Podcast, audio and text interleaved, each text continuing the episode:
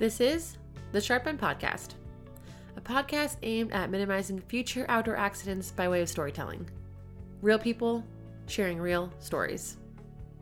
If you have a story you'd like to share that aligns with my mission, contact me through my website, thesharpendpodcast.com. And I have a Patreon. This is a really awesome platform that allows you to support projects you believe in. I am one person creating this show. I literally am the Sharp End Podcast. I have no team, no crew of editors or makeup artists or fact checkers. It's just me. And I give my personal and free time to produce this show for the sole purpose of minimizing future outdoor accidents. I keep ads to a minimum. I keep my shows short and sweet. I put a lot of love, effort, tears, time, and money into giving guests a platform to share their story in a safe, judgment free zone so we can all learn from their incident. If you value my show, please show your support by becoming a Patreon member. Head to patreon.com slash the sharp end podcast. There are multiple levels you can choose from, and you can do a one time or monthly donation. I wouldn't be able to continue to produce this show without support from my listeners.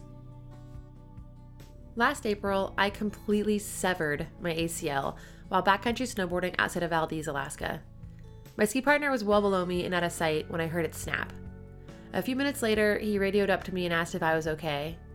The transmission came through loud and clear on my Rocky Talkie that was clipped to the left shoulder strap on the outside of my pack.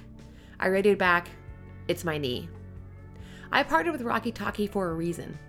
These radios are lightweight, durable, and they work in the extreme cold. They have impressive battery life and solid range. I use mine on every single backcountry adventure, from rock climbing, hiking, backcountry skiing, snow machining, and even road trips. Use code SHARPEND to get 10% off your radios at rockytalkie.com. This show is also supported by the American Alpine Club. Today, I chat with Christian, a 50 year old father and husband who enjoys casually recreating in the outdoors. He tells me about an unplanned bivy he and a friend had at 13,000 feet in the eastern Sierra Mountains in California. Check it out.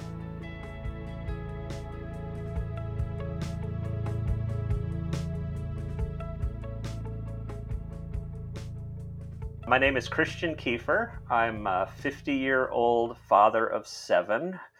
Um, I'm a husband. I'm a, a totally amateur alpinist who uh, climbed a lot maybe 20, 25 years ago and then took a long break because of all those children. And um, just kind of coming back to it in the last year or two. Um, I'm a novelist. Uh, I write fiction. Um, I'm an English professor and I run the Master of Fine Arts program at Ashland University in Ohio. Um, coming back to climbing after 20, 25 years away, um, I, I've I found it somewhat difficult to find climbing partners who are um, either not 20 years old or who are not 50 years old and super, super, super good at it. Um, I'm thinking of myself kind of as a beginner all over again after this many years away. And um, I found a partner um, on Mountain Project, a guy named Lewis, and uh, we really hit it off. We're sort of about at the same level. We're interested in, in very similar kinds of things. Um, we're both very interested in alpinism, whatever that means for a guy who's 50. Um, I have no uh, illusions that I'm going to suddenly go do K2 at this age, but um, I do love being out there. I love a certain amount of exposure and a certain amount of commitment. But having said that, I'm I'm no Brette Harrington or Steph Davis or or Melissa Arnot. You know, I'm not I'm not uh, courageous enough, strong enough, or skilled enough to put myself out there that far. Um, Lewis and I came up with a couple of, of objectives um, that were located in the Eastern Sierra in California outside of Bishop. Um, if the listener hasn't been to the Eastern Sierra, it's a, a quite steep face all along the eastern side of the Sierra, which is the part of California that faces Nevada. Um, the Sierra there uh, very gently slope upward from west to east and then very abruptly cut down to the desert floor on that side. That's where you get Mount Whitney and and the Matter uh, California's the Matterhorn and a lot of other peaks that are you know sort of well known. We decided to do a climb called Bear Creek Spire, and which was going to take us maybe two or three days. We hiked into a base camp. We did the climb. It was a ridge climb. Um, uh, pretty exposed, but not particularly technical. You know, we simul climbed it, which for the listener is where you're both roped up and climbing at the same time. And and again, it wasn't a lot of exposure, and it wasn't particularly uh, dangerous in terms of the consequences if either of us fell, but it was enough that we felt like we should be on rope. And you know, we you know that's probably right at the edge of our ability at, at the time. It was um, it was enough commitment.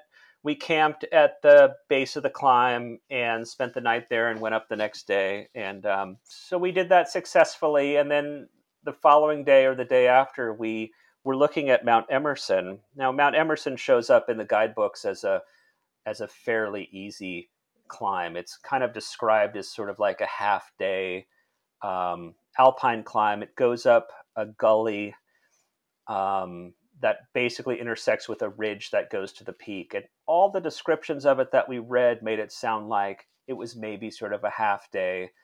Um, the crux is right at the beginning, and it and it's perhaps five four.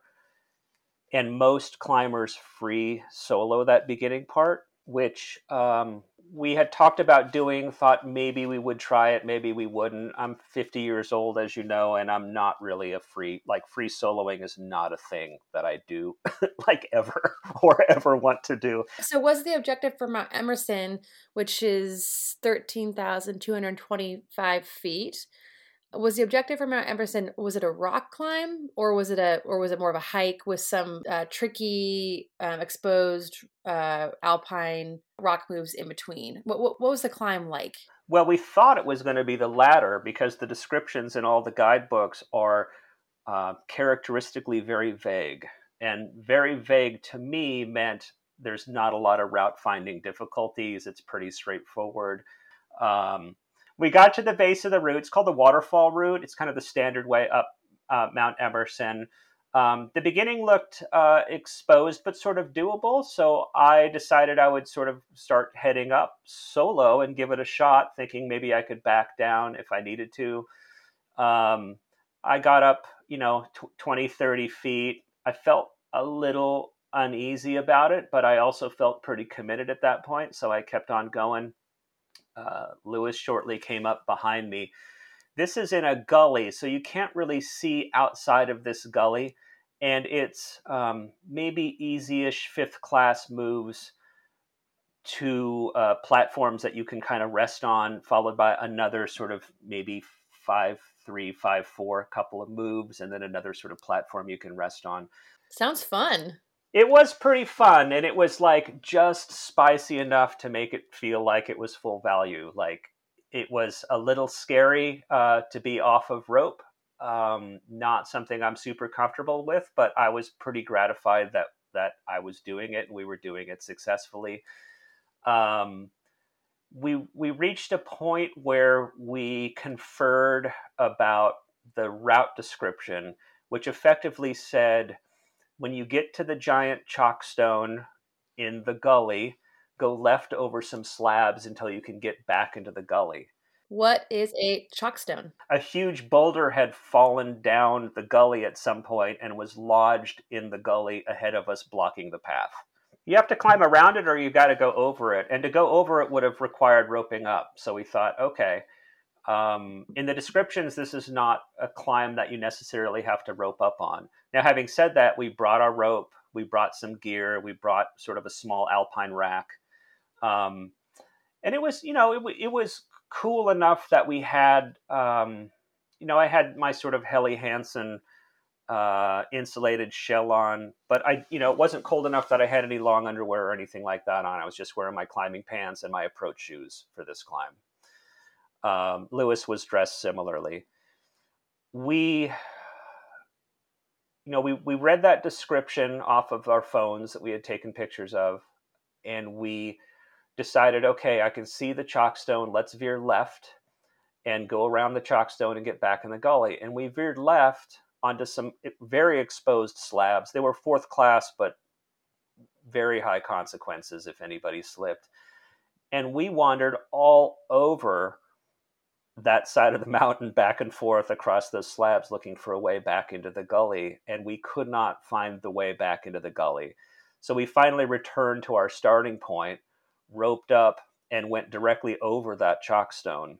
Now, what this means in terms of the route is we were making super, super good progress. I mean, we did an alpine start and hiked into the base of this climb in the dark, and we were trucking right along before we got on rope. Once we got on rope, um, as as everybody who climbs knows, uh, being on rope just slows you way down. It's it's it's much safer objectively, but on a mountain like Mount Emerson, where you're doing an alpine route, you know you want to go fast because you want to get off that mountain when it's still light and uh, before anything changes like the weather.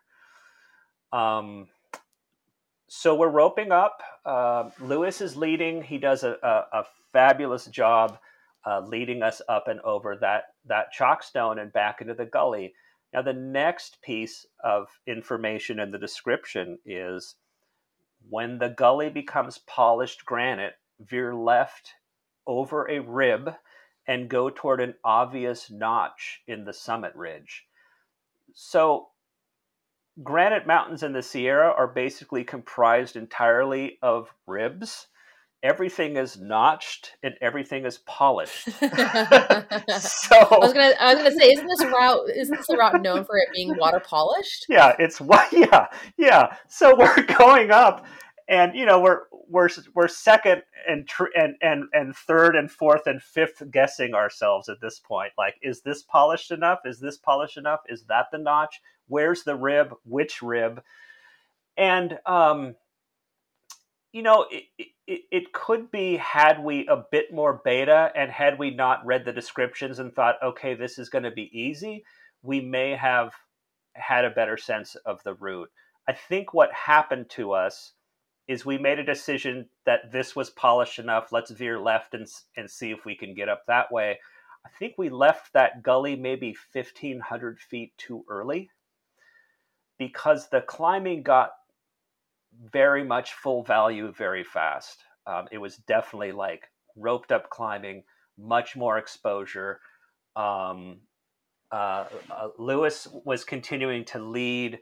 Um, I had I, I, even had some trouble following some of the stuff he led up like and and I can you know I've I've I've done 510 in my approach shoes on on top rope. I mean, I'm not like a super badass climber, you know, I'm just a dude. Um, and it was it was pretty clear like we are way off route. We don't know where we are exactly on this mountain. Um, the topos were not really detailed enough to give us much sense of the terrain. Um, as as many people will know from doing alpine climbing, like the topos are only so good when you're actually on a mountain in between a bunch of, of granite ribs on a bunch of polished granite trying to figure out which way to go. All you can do is decide to keep going up up up right? There was a point where i was in the gully. We were roping up. My alarm bells were going off. And and somewhere deep in my soul uh, some version of me was saying we, we should go down. This is not going to work out this time and we hadn't even gotten to the hard part yet but i something about the the pace suddenly grinding to a halt made me think like okay we need to go back maybe get a little bit more beta we can try this again tomorrow um, but i didn't say anything which is one of the learnings that mm. that we mm. should be talking about later if your alarm bells go off i mean the climb only counts if you get to go back to the car and talk about it over pizza later Otherwise, it doesn't count, you know. Um, and I, I thought at the time, like, okay, this is just me being, you know, being out of practice. Everything's going to be fine. Um, and we did rope up and we did leave that gully and we did get into some uh, some ground that was um, you know probably right at the edge of what we could do with packs and and approach shoes for the ability that I'm at. I don't know what the stuff was rated. but I, I also will say like that's kind of what alpine climbing is to me it's sort of like the unexpected happens you sort of have to a problem solve and you have to make sure you do it in a way that's safe and it's within whatever margin of, of safety and whatever margin of comfort you have set for yourself we um, we finally reached a ridge which clearly led to the summit and this was after sort of c- climbing over a ridge, going, this is the wrong ridge, going back down into another gully, going up a rib, going up, a, you know, going up a gully, going back down, crossing something else. And finally, we hit a ridge where it was like, okay, this clearly leads to the summit. And it was also a realization like, holy shit, the summit is really far away still. Like, we are not anywhere near the summit. We're going to have to haul ass. And at this point, it might be three o'clock our descent time, uh, Lewis and I always decide on a descent time, and our descent time for Emerson was one o'clock. When one o'clock came, we thought the summit was probably pretty close and it was just being blocked by the features of the mountain. As a result of which, we decided to persevere and, and move on up through the granite, thinking clearly it's going to be quicker to go up and over the summit and down the descent chute, which is which was just a walk off. Um, so now at this point, you're two hours after your turnaround time, and you're still you, you haven't even made it to the summit yet. We haven't made it to the summit. We can see the summit, and uh, the summit both looks close enough and too far away at the same time, as it as summits do on mountains uh, we thought, well, let's haul ass. If we can get to the descent chute and the and it's dark, we can get down the descent chute in the dark. I didn't think we could probably climb forward in the dark. I don't think our skills and ability were such on that exposed ridge. And this is not quite a knife edge ridge, but very sharp. The exposure is sort of constant. Um, and again, you know, I'm no I'm no Steph Davis or Brette Harrington or anybody. You know, I, uh, the exposure definitely wore me out a bit. You know. Um, well, you're also, I mean, Mount Emerson's sitting at thirteen thousand feet and change. Thirteen thousand two hundred twenty-five feet is a summit of, of yeah. Emerson. Yeah, yeah. So you're out of breath. You're uh, you're extremely tired. Um, I I felt physically. Um, at the edge of my physical ability for sure. And Lewis, uh, Lewis, does this interesting thing, and my climbing partner, he will verbally totally freak out and start screaming and sobbing and uh, and like he'll totally lose his shit, and then he'll like center himself and he'll just go. It's like he has to like verbally get that out of him. Which at the time I was like, "Whoa, my climbing partner is losing it," and now I sort of realize, oh, that's sort of an interesting way to kind of clear the clear the psyche out and go like, okay, I got to get my fear expressed and then I can go, you know. So there comes a point where the sun is going down. Lewis turns and looks at me and he says, "I'm scared." And I said, "I am too." Do you want me to call? Uh, should I call nine one one? Like, is it time to call nine one one? And he said yes. So, did you have cell phone service? Yeah, I did have a little bit of cell phone service. So I was able to call in. So I, I you know, I effectively knew we weren't going to get a rescue, but I did want I did want search and rescue to know there was somebody on the mountain. We were the only people on the mountain. I was able to give them our exact coordinates so they knew where we were, um, which just made me feel like there was a solid lifeline out there, you know, to somebody. How many bars of service did you have? I had maybe one. Um, wow. And then how did you know your exact coordinates? Um, I ran it through either Gaia or Caltopo to find out exactly where we were on the mountain. Okay, so you have both those apps on your phone. I did, and I also had a physical map, so I could have done the coordinates from the physical map if necessary. If your phone died, that's huge. To have an actual topo, like a like a hard copy of a topo, that's huge. Good job. Yeah, um, I, I think that's really one of the good takeaways here too is like you can have all your Gaias and your Caltopos and tracking on everything, but if if you run out of batteries and all that stuff, like you have to know where you are and how to get someplace and how to deal with it. Um, you know, I learned my map and compass stuff from the Boy Scouts when I was a kid, and I I have that knowledge in me now, and um, nothing trumps that in terms of being able to get yourself out of a situation. So, sun's going down. We dick around with uh, with search and rescue long enough that it's essentially totally dark by the time we have to figure out where to bivy. And this will come up again when we talk about the learnings. We end up bivvying on a space that's probably three butt cheeks wide with a pretty significant drop on both sides. We created an anchor, tied in. I had a disposable bivy sack in my bag. Um, Lewis did not, so we shoved our legs into this disposable bivy sack.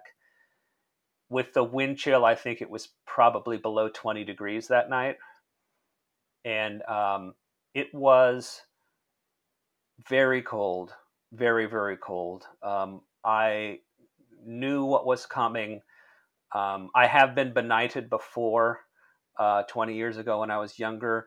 I, I didn't feel particularly scared in the sense that I knew we would get through this. And I actually sent a text to my wife um, and said, like, hey, just so you know, we're stuck on a mountain.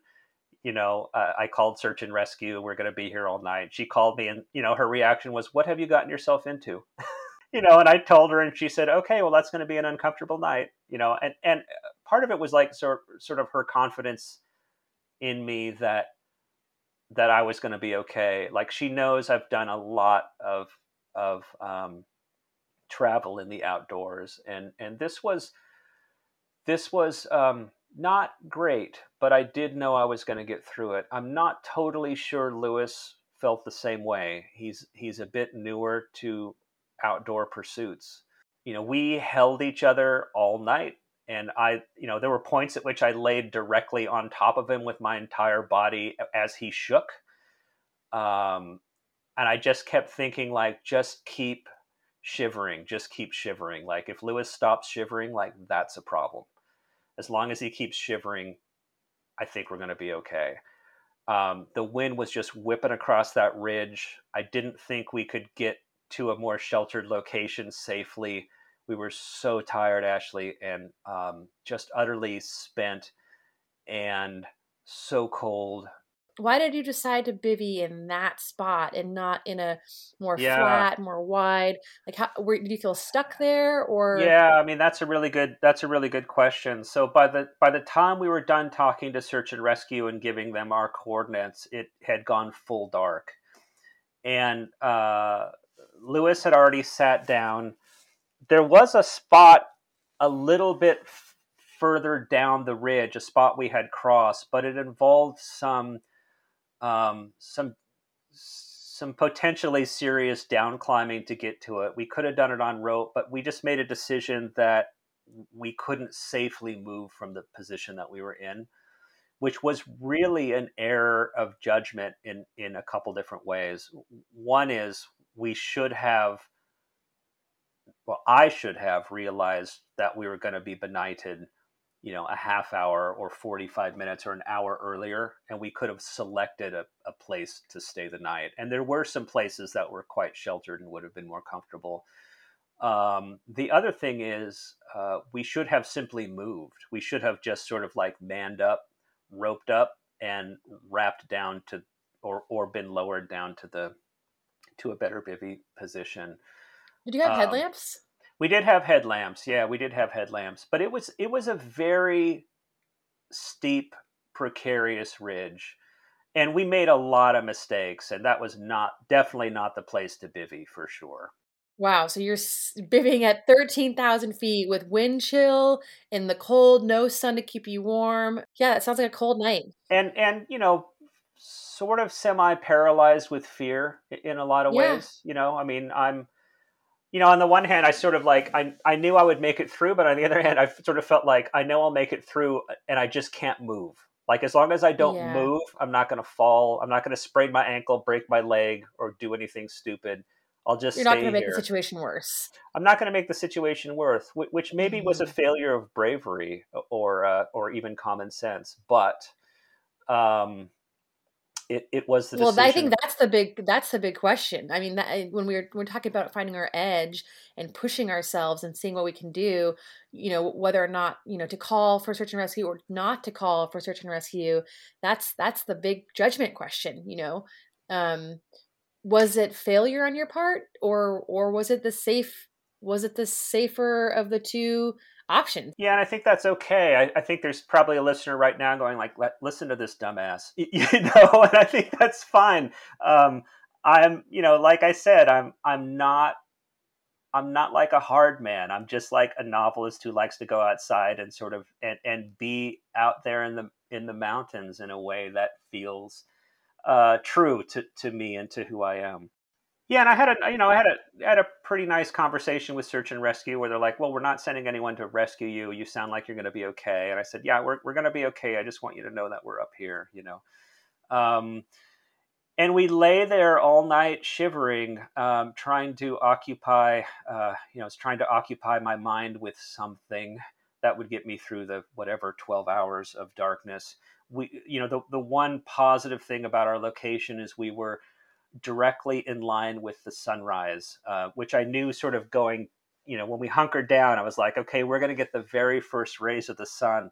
Unfortunately, the um, the fires had been raging in California, so that when the sun finally came out, it was just this sort of like dull gray, not warm thing hovering out there in the smoke fields for uh, for the sunrise.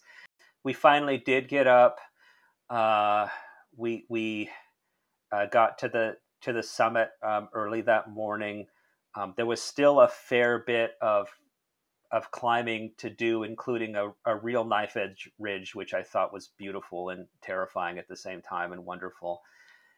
And uh, and and you know, the next day we finally got off the mountain. Um, it took almost the whole day, the descent and getting back to the car. Um, it was long. We were super, obviously, super, super tired and spent. And that was effectively the adventure. Now, the, now the listener is going to say, like, well, wait a minute, nothing actually happened to you, but a lot happened to my brain in terms of what I learned and what I got out of this um, I, first of all, I just love that you um, and Lewis summited the next day. Like you slept, you had a cold night, and then you know, and then you woke up and you're like, "Yeah, let's go to the summit. We're here. yeah, well, we're we're healthy. We're safe. We're here." Yeah, I mean that was the you know it's funny the way down you had to go over the summit to get down the chute. So I'm not sure we would have done that. I mean Lewis Lewis was pretty done. He was like, "I want to get off this mountain." Um, I kept trying to talk us through the the the notion that listen, like that was awesome. We made it. Like that was super scary, but also awesome. This is this is what alpine climbing is. Like let's embrace it. Now we get an extra day of climbing out of this, you know. But um, it's hard to convince somebody of that when they're when they're you know past their uh, past the limit of their physical endurance. And it was uh, we were definitely very hard. We had, you know, the headaches and we were tired and man, just, you know, there's a point at which you just want to like light a fire and lay down in your sleeping bag and take a long, long nap.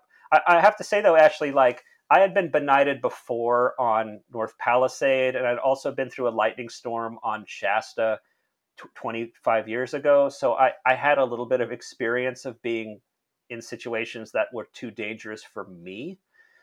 So I did feel uh, maybe a bit more centered than Lewis might have felt. I, su- I, I suspect that if Lewis got went through another benighting, he would probably feel more like I did at that benighting, which is like, okay, this is going to be terrible for 12 hours, but we're going to make it through this.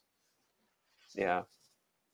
Takes a little practice, you know. It takes practice understanding what your limits are and and what you can survive and what's dangerous and what's merely uncomfortable. I think you know one of the one of the big learnings from this, or one of the things that that's worth talking about, is um, alpine climbing. To me, is is ex, is extreme backpacking, and I think the more backpacking experience you have, the better you're going to be at alpine climbing. And and and what I mean to say is, if you're in a blizzard in a safe place when you're backpacking then when you're in a blizzard on a ridge, when you're climbing, you've at least already been in a blizzard once. you know, or twice or 10 times.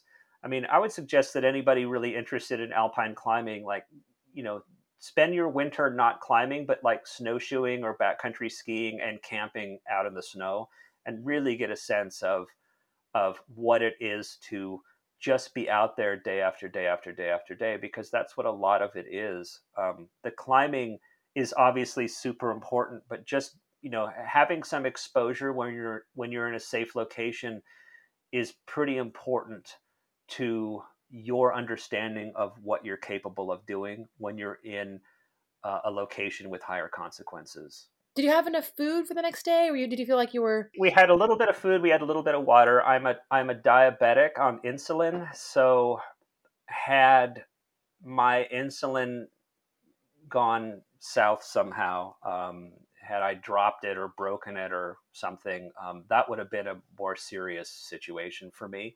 So one of the reasons I was calling search and rescue was just let them know, like I'm a 50 year old diabetic. I have needles, I have insulin, I've got some backup gear. Um, if if anything really goes south with any of that equipment or supplies, my medical supplies, then we're in a situation where I'm, you know, we're we're going to need like a helicopter pretty quickly. So you weren't um, asking for a rescue. You were just saying, "Hey, this is me and this person. Yeah. Uh, here's the situation, and we'll call if we need you." But yeah, so it was more more informative instead of calling actually for a rescue. Yeah, it was more. Well, it okay, was it was also it was also though like, hey, if you guys think we need a rescue, like, please let us know, you know come and rescue us. You know, obviously, and I think it's perfectly acceptable to call them and say like, hey, I don't think we need a rescue, but here's the situation I'm in, and please just sort of monitor this channel. You know, so knowing somebody out there knows where we are specifically they've maybe climbed this route before. They know exactly what ridge we're on. Um, uh, that makes a huge difference. So, I mean, my, my advice is like, if you think you might need to call search and rescue, go ahead and call them and just let them know the situation because that's their gig. You know, they want to know where you are and what the situation is and let them help you make a determination as to what to do next. Um, I'd also say, you know, another another big learning is stick to your retreat plan. If you can't see the summit from where you're at, if it, if it's one o'clock and that's what you've decided your retreat plan is, you're going to turn around at one o'clock. I, I would say like it doesn't matter if you have to leave three hundred dollars worth of cams behind or whatever. Like your retreat plan is there for a reason get your ego out of the way and turn around and, and rap back down the route and go home. And then try it again the next day, man. Try it again the next day. And then also, I'd say, um, be, you know, th- this goes back to sort of like alpinism is, is like extreme backpacking. I, I would say when it's clear that something has gone south, and this is like a theme, I think, of a lot of your shows, Ashley. It's um, just deal deal with that moment. Like understand like losing your shit is not really going to help anybody. Um, you know, you can lose your shit, period, you know, briefly, you know, scream and yell and cry and do what you need to do. And then like, you've got to center yourself and take care of it. So how bad is this situation really? What can you do to mitigate, mitigate the, um, the extent of, of the injuries or the situation? Um, what kind of training do you have or not have? What kind of resources do you have or not have? Um, I hope anybody who's serious about the backcountry has their wilderness first responder. And I really hope that if you're in a situation where you're on a ridge on Mount Emerson, um, that you've already backpacked, you know, 100 or 200 or 300 days, um, and you've and you've climbed enough that you're that you're familiar with the systems that you need in place to keep yourself safe out there. And apropos of a previous discussion, if it starts looking like you're going to need to bivy, maybe an hour before uh, the sun goes down, like you should already be in a spot and setting up some kind of camp or location. And we're not talking about you've got to dig out a snow cave. Um, I mean, it could be you have to dig out a snow cave, but I'm just talking about like the kind of route we were on. There were ample bivy sites that were so much better than the site that we ended up in. And had we understood an hour earlier that we weren't going to make it to the summit, which would have been obvious had we not been so frantically trying to make it to the summit.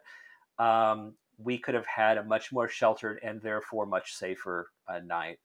um, being up on that ridge, right on the ridge, there was no reason whatsoever for that. That was just a, a catastrophic error.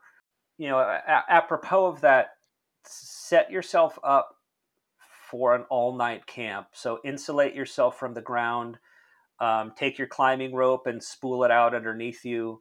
Um, make sure that you're not touching any rock if you can avoid it, because that stuff will just suck all the warmth out of your body, no matter right. what. Granite gets so cold, doesn't it? So cold, and it stays. Yeah. It, it stays cold. Um, you know, since that since that trip on Emerson, I've got a proper Rab bivy sack, um, a couple of puffy down mitts and puffy down pants, and a backup battery and a balaclava all stuffed into a stuff sack and crunched down to maybe like eight inches by eight inches. You know, it's like rock hard and it lives on the bottom of my bag anytime I do anything um, outdoors now. I take it with me everywhere I go. I'd also suggest um, you've got to figure out a way to occupy your brain with something. Um, you know, replay a sports event. I, I replayed um, Jimmy Chin and Conrad and Renan's Meru film in my mind all night. And I, I it's funny, Ashley, I kept thinking like, well, Jimmy and Conrad, like, they're amazing, but they're also like dads. And like, if those dads can do this, I can totally do this. Not every Sharp End story is as gripping as others. I produce this variety for multiple reasons. There are so many types of outdoor recreators that we share space with, and it's so important to me to showcase the diversity within that culture. Christian didn't have a massive epic, and he still had multiple learnings to share with us. Remember that you don't need an epic disaster or even a near miss to debrief your experience. It's equally important to come home after playing outside and talk about what went right. Thanks to Christian for vulnerably sharing his story with our outdoor community. And as you heard at the beginning of this episode, Christian is a novelist. Pick up one of his published books at your local bookstore. I added some of his recent work in the show notes for your convenience. And as always, thank you so much to Rocky Talkie and the American Alpine Club for believing in my podcast mission. Many of the guests on this show have saved money on their remote rescue just by being a member of the American Alpine Club. Learn all about the member benefits on the American Alpine Club website. Visit AmericanAlpineClub.org to learn more and join today. Finally, please show your gratitude by financially backing this podcast on Patreon. Head to patreon.com slash the Sharp Podcast to support this show. A little bit goes a long way. And as always, remember, play hard and be smart.